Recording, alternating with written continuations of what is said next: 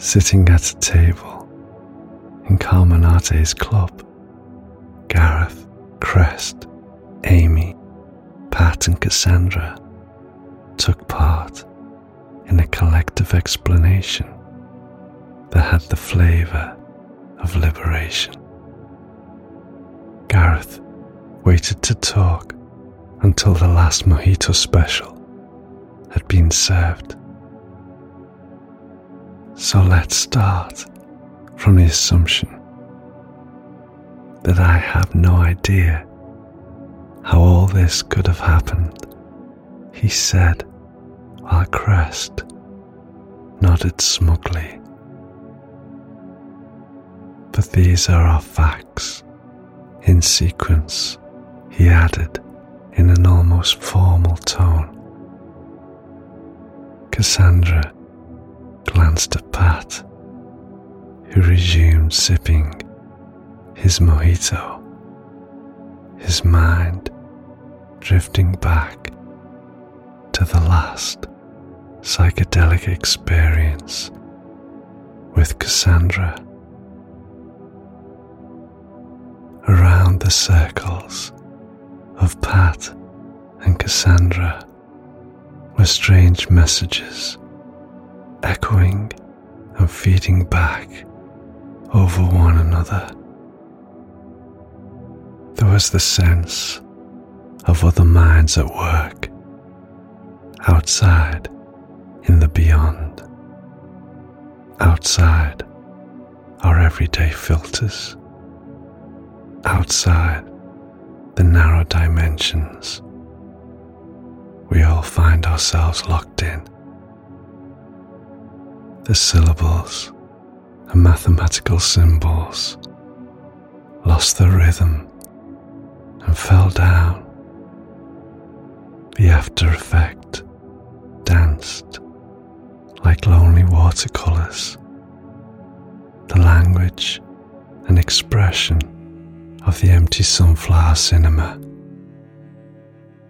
Random songs bounced between it all, crashing off one another and creating weird and unplanned remixes. Pat had no idea about what was before or behind them. Everything was hidden. Everything echoed in a mysterious trance of irrational rope entwined in the chaos of lost context. There was the odd snapshot, the memory of a backdrop, but nothing they could truly grasp. The pools of strange, unknown colours, limitless and somehow stuck in some other time. Letters written on paper, drenched in the revelation and solitude of prison, somehow interacting and creating another world, another after image. The erased and broken key change of the blue circles and orange rose rectangles in the fragile pink of time and space. Paintings and sketches move through the limits. Now and again, they would touch a sequence of notes or brush a symbol so it shimmered in the air offbeat, looped fashion quotes and phrases came out of nowhere. Waves of impressions and feelings superimposed over one another. The fusion and landscape of somewhere else. The unknown filter that lives inside us.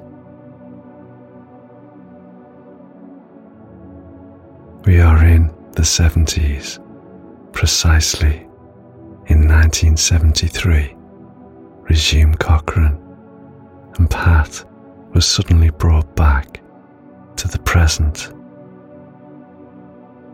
Mr. Francis finds himself faced with a space time fracture puts them back together with his double, a certain Alexander Frankenheim, a German director. Things have been going on like this for 50 years. Then the episode repeats itself the day that the director is killed by a madman with a gunshot. Our Mr. Francis also dies but in reality, his biological death is then attested to 1973. Gareth grabbed his mojito and took a large sip. Carmenate couldn't stop looking at him with admiration, while Amy continued to doubt that all this was really happening, you'll understand that we are faced with a rather unlikely story, sighed Gareth. No, I do not agree, Crest said in the most authoritative tone he was capable of. Cassandra smiled. Finally, some light she thought. These dimensional fractures should not make us imagine apocalyptic scenarios, much less bother us to look for explanations based on the paranormal. Far from it. Orthodox science has been contemplating these cases for decades. There are volumes of theories of this type, written by credible and reliable scientists, but I won't bore you by quoting them. The point is that often the reality of things goes faster than its own theorization. You just need to have an open mind and put two and two together Cassandra raised a glass in celebration of Crest's genius. He smiled. Gareth sighed.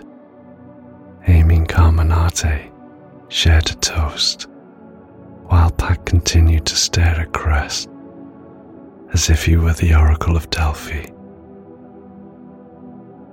In short, continued Cochrane, we can only file Mr. Francis's death among the unsolved cases.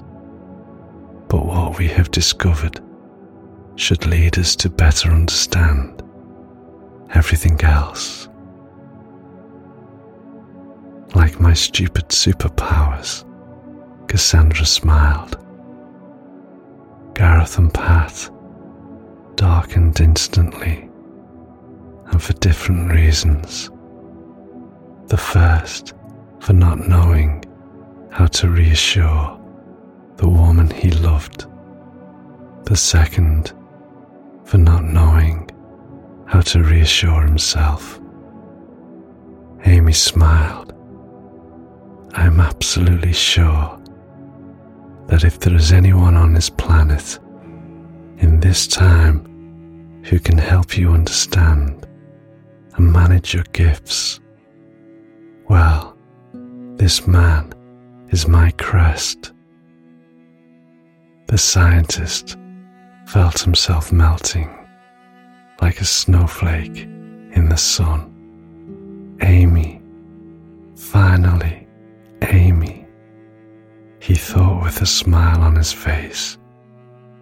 He didn't say anything to her, but took her hand and held it tightly in his. We made it, Amy. We made it. Carmenate, who had remained silent the whole time, decided that it was just about time to rearrange the balance of that table. Shall we dance, Cassandra? Gareth should not make me look bad in front of my parents as usual.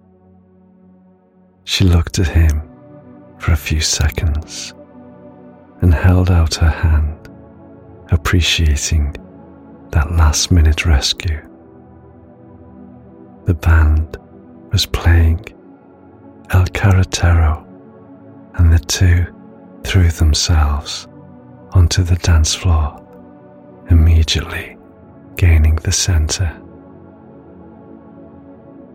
Amy invited Crest to dance, while Pat and Gareth had ordered another round of Mojito Special.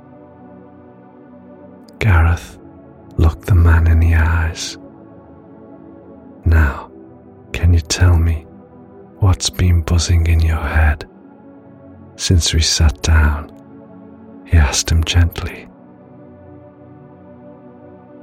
Pat sipped his mojito anxiously and stared back at Cochrane. Gareth was a sincere man. He knew that well. A man he could and should trust. There was one detail that I couldn't yet focus on, a detail that I saw during the circus with Cassandra and that I didn't remember clearly. Gareth placed his glass on the table and made sure Pat knew he had his full attention. Well, Pat continued, there were two other people in that theatre a man and a woman. Can you describe them? Gareth asked without hesitation. Pat took a folded paper out of his pocket and handed it to Cochrane. He opened it and saw a portrait of a couple. At first glance, just two strangers, but there was something familiar, and that small sensation was enough to rekindle all his synapses numbed by too much rum. And there's one more thing, Pat added. You know the poster that Cassandra and I saw in the theatre? The one she saw was dated 1973, but on the one I saw was dated 2023. Gareth slumped in his chair and burst out laughing, a liberating and sincere laugh that also involved Pat, while the band played their version of Double Trouble by Eric Clapton.